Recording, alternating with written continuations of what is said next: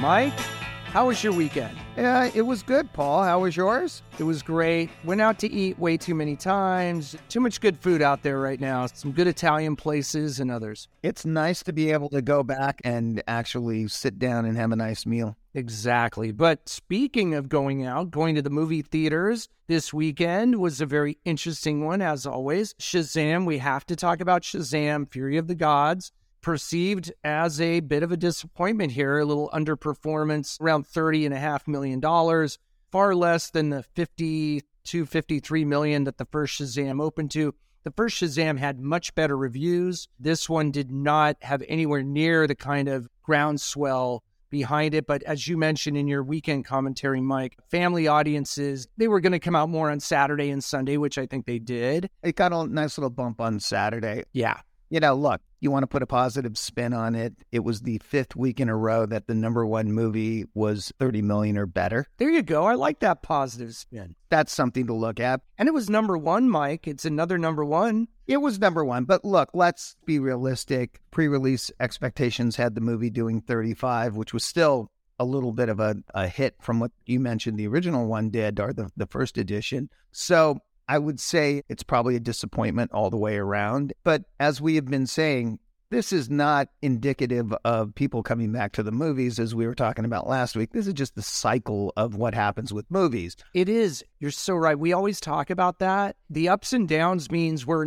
what, Mike, normal. We're like in a traditional marketplace right now. I think all of us who have worked on films over the course of our career, you know, unfortunately, this is something that happens. Like, this is not something that is, oh my God, the bells are ringing off. It's just like, you know, there are projects that don't perform the way you'd like them to perform. And in this case. And DC, Mike, is like a ship that needs to be righted, so to speak. They've got the new James Gunn and Peter Safran coming in. Yeah, I think the key thing here is the ship is being righted. I think that James Gunn coming out of the Marvel family, he understands the blueprint that they put together and how they have an arc of a storyline that covers several films. And his vision is going to start with the reboot of the Superman franchise that they announced last week. So this is kind of left over from the previous regime and how it works into whatever the long term plan they have is it all remains to be seen. And it can take years, Mike, for this to get this vision of the future for DC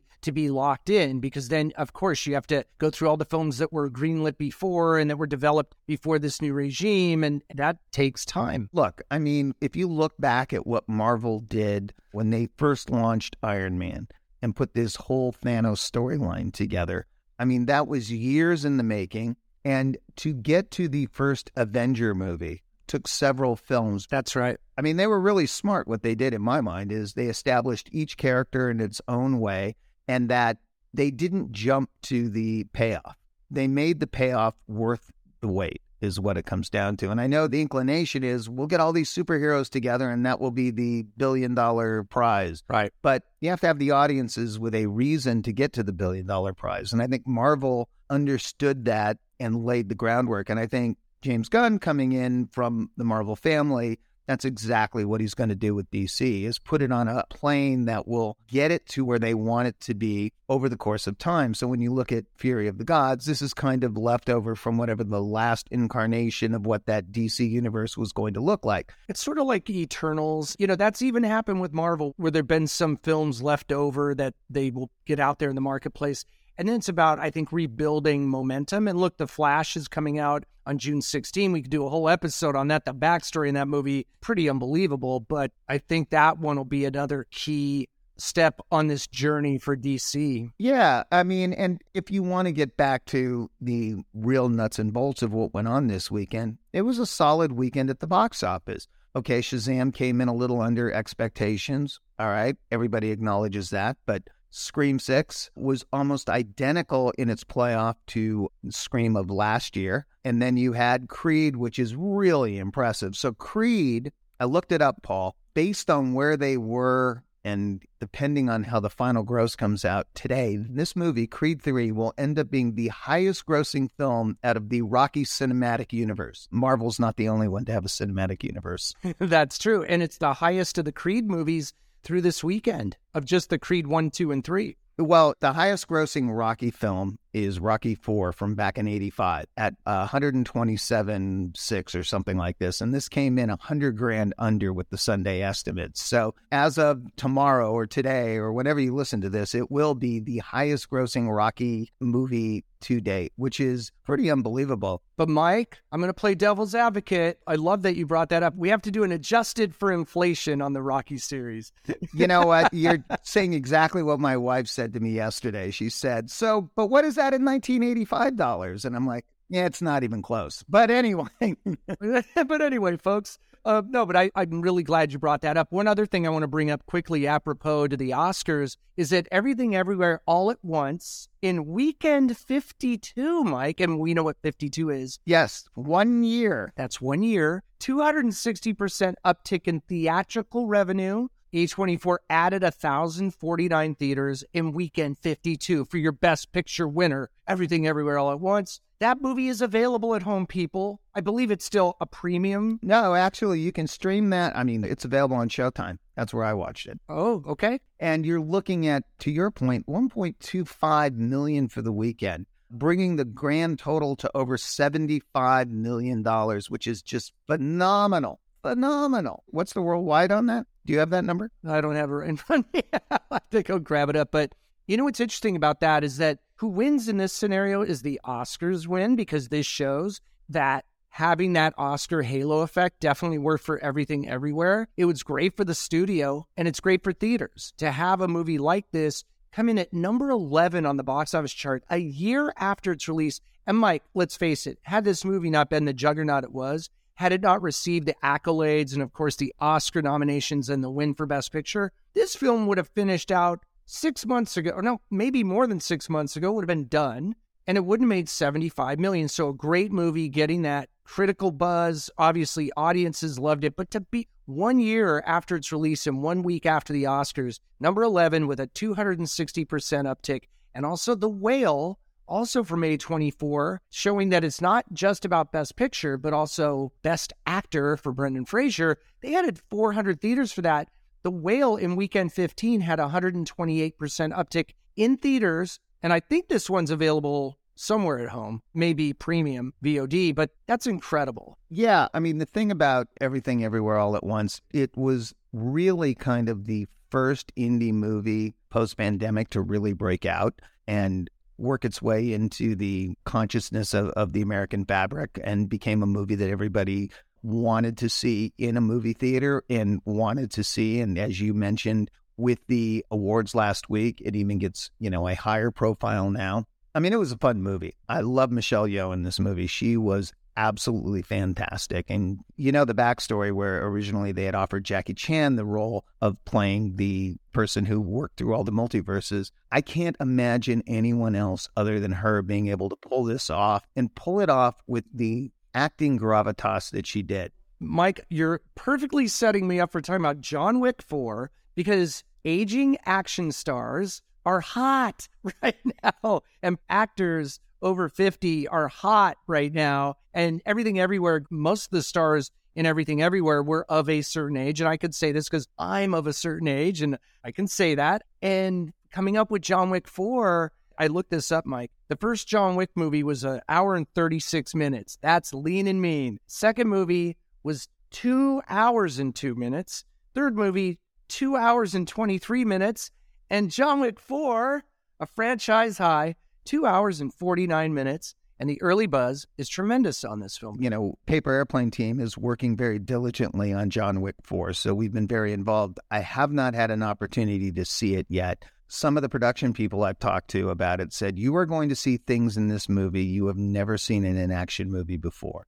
Knowing how the director puts these things together and having spoken with him before about his process and how he looks at an action scene, I can't wait. Yeah. Because they're very innovative in how they put these scenes together. Now, pre release projections have this movie around 70 million to open which would be the highest of the Wick franchise don't be surprised if that number actually is a little bit higher. Here's a bold prediction on tickets right. So, John Wick Chapter 3 Parabellum, released May 17, 2019, opened to $56.8 million. That's so far the franchise high debut. John Wick Chapter 2, which came out February 10 of 17, opened to 30.4 million. The first John Wick, and remember, and Mike, you know this better than anyone, Lionsgate put that out October 24, 2014. It opened with 14.4 million, but went on to make 43 million domestic, almost 90 million worldwide. So I'm going to give you a little backstory on the original John Wick. So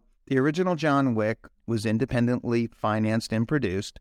There was an acquisition screening in Century City. Every studio was invited, and we were there and we watched the movie. And if you rewind to 2014, and this was in July of 2014 when this screening took place. Keanu Reeves had not really been in a major theatrical film in quite some time. So it wasn't like Keanu today, where he's the bankable box office star.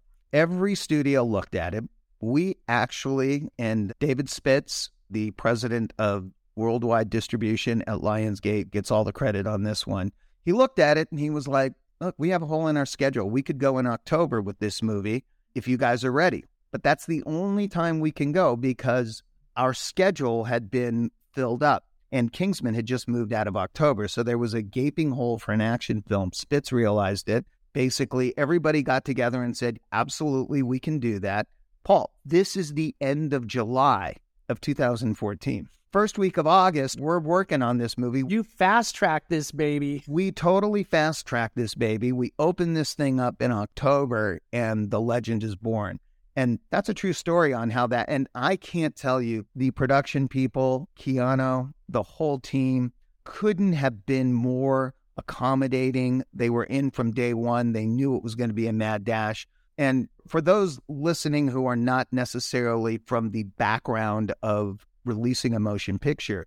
To do something in six to eight weeks is virtually unheard of. You need months to put these campaigns and these programs together. But, you know, the wonderful thing about Lionsgate was very nimble, very quick to be able to move, be able to put the entire campaign together as you turn it around, you know, Tim Palen, who was the head of marketing at the time, put a fantastic campaign together and really leaned into the unique action of it. Yep. I love the fact that, like the original Austin Powers movie, was not a big opener. I believe the second Austin Powers made more in its opening weekend than the first film did in its entire domestic run. I remember seeing this movie, I got to admit, for the first time at home. I'm like, oh my God, it's the coolest movie ever. Then by the time John Wick 2 and then John Wick 3, which by the way made 22.6 million in its opening day, whereas the first John Wick made 14.4 million in its opening weekend. This is a case of not diminishing returns, but the absolute opposite building over time. The quality has actually, in my opinion, improved, if not at least kept that great quality of the action, the story, and all of it. It's just been a perfectly presented and executed franchise that, like you said, kind of came out of this screening and every studio it's sort of like an unsigned band and nobody takes them on they end up being one of the biggest bands in the world this is like that where Lionsgate, your team over there discovered this movie and ran with it, and ran with it quickly. And Chad Stahelski, who is the director of the film and who is the visionary behind it, but partners with, you know, Keanu on these things. They're very in sync on what they do and what they're thinking about for the character. And Chad's really all about the choreographing of these scenes. So when you're looking at those fight scenes, they're almost done like a ballet. Yes. They're almost choreographed in the same way. And I actually asked him about that, and it's a conscious decision of his. And he was telling me one of the fight scenes that they did for chapter three, it was so intricately choreographed that they were able to get it done in about three days. And he said, on a, if you were doing it any other way, it would probably take you three weeks to do that, that one scene. But the way they put it together, and it offers him a unique perspective when he sets those things up. And most of this stuff, it's not digitally altered as far as the the stunts go. Those are all happening, and that's why you'll hear Keanu Reeves talk about he's got to be in good shape to pull these things off, and that it's amazing. And David Leitch, I believe, they co-directed the first one, and David Leitch, Bullet Train, and Atomic Blonde. And there were a couple scenes in Atomic Blonde where they showed the blocking of the fight scene. And the director, I believe David Leitch was a stunt person actually before directing. Both Chad and David were stunt people, and they actually met Keanu or worked with him on the Matrix movies, the original Matrix movies. That's where the friendship and the trust was kind of came together. And, you know, over the course of time, they always wanted to do the Wick movie. They had this vision of how it would play out. Here we are, as you said, nine years later on this. We're now at John Wick Chapter 4, which is probably one of the most anticipated films of the year. Like I said, with an anticipated opening around 70, I would expect that to be more. It's going to be, it goes from the acquisition screening we had in Century City to every premium format, you know, is going to be opening the film this weekend. So, yeah. You heard it here first, people. You know, IMAX and Dolby and Cineonic and you know D-Box and you know all of the all of those are going to be out there. So it's really great. I'm really happy for all those guys because they are, in addition to being great filmmakers, they're actually really good people as well. That's a great. Again, Mike, you keep setting these up for me. I love it. You know, Keanu Reeves is known as one of the nicest guys in Hollywood. Not to be so trite, it is true. You hear this about him. He just seems like this regular guy who would help you cross the street or it is be uh, there's no star artifice about him. And i think people love that about him that he has this humanity. Here's what i'll say about having been in many meetings with him. It's all true. Like there's no phoniness about it. Like he is a sincere guy who quick story i'll digress real quick. Our first meeting on john wick keanu walks in drives his motorcycle up to the office parked it out front right? Comes in he's got his motorcycle helmet and he's basically like, is there a place I can put this? Like in a very nice way, not like handing it to somebody here, take care of it. Right. It's so refreshing, but that's how he is. I'm not professing like Keanu and I are great buddies or anything like that. I'm just being like, I've been in a few meetings with him and just the interaction we've had, because there's other celebrities that I've been in meetings with where I would not be as necessarily saying the same thing. Right.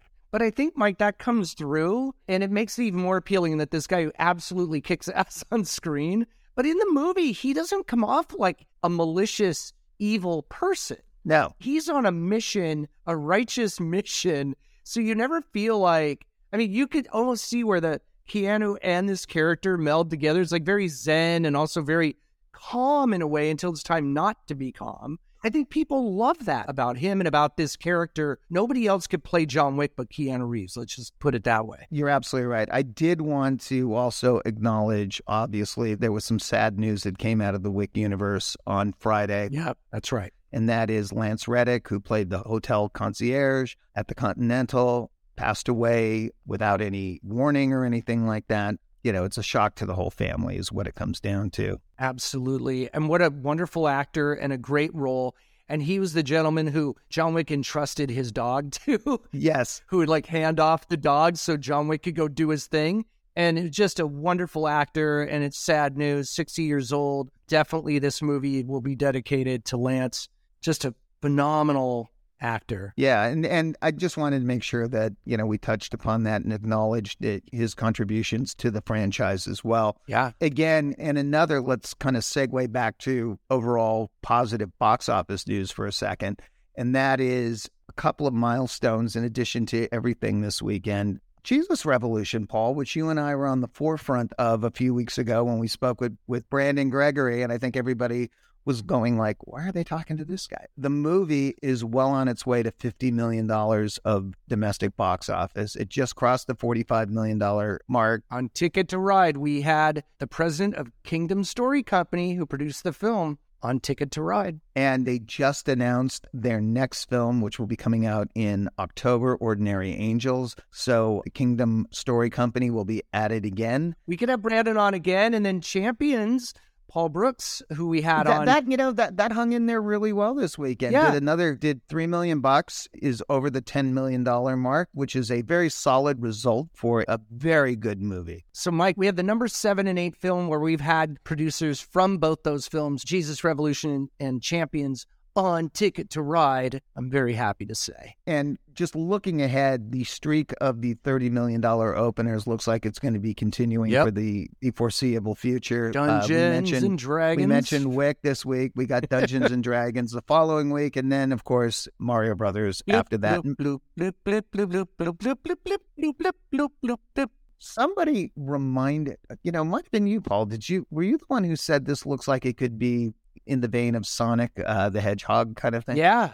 Yeah. Yeah. I think the numbers are going to be huge on Super Mario. And in some ways, Mario is probably a little more accessible than Sonic was because, you know, I think Mario has a much wider swath of audience that, you know, is familiar with the game and is, has been part of it. Absolutely. And if you think about it, you know, the video games historically have had a pretty uneven track record, but it, that's changing. Films based on video games, especially since 2016, like with the Sonic the Hedgehog films, Pokemon, Detective Pikachu, the Angry Birds movie, the first one actually earned more than 100 million domestically, but those movies I just mentioned collected 1.65 billion worldwide between the Sonic the Hedgehog films, Pokemon, Detective Pikachu, the Angry Birds movies, 1.65 billion worldwide. That's since those were all released since 2016.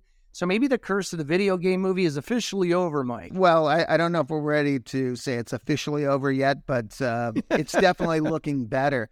And then, real quick before we wrap up, Paul, because we really leaned into this last year, we talked about the number of films that weren't out in the marketplace. I think we should talk about the number of films that are in the marketplace now. Yeah. And coming into this weekend, you put a interesting stat together. I think we were at 17 wide releases because I count Otto as a wide release. Yeah. And then I think we were at 12 at the same period a year ago. You know, we're already seeing that separation. And then from a box office standpoint, we're 28% or so ahead of where we were uh, last year. That's right. Our ComScore data is showing that, and we're catching up, Mike. And over the coming weeks and months, we're going to see start to get back to those more 2019 feeling kind of numbers i think. I'm not going to say that we're going to hit 11 billion this year. I'm not going to say i don't even know if that would be possible but compared to where we were it's incredible mike. We could not be doing this podcast at a better time because every week there's so much to talk about. And with john wick coming up we're dedicating this episode to lance reddick the wonderful actor who recently passed away. So we're devoting this episode to lance reddick right mike? Absolutely. One last thing, and then uh, we can call it a wrap. I just want people to take a look at April on your release calendar. For those of you who, who have access to the release calendar,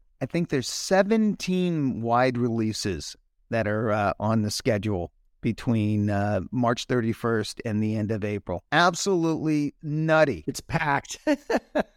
now, whether all those will be hits, I don't know. But That's a different story. But a year ago, we were talking about lack of content. oh, I know. That is not an issue anymore. what a difference a year makes, Mike.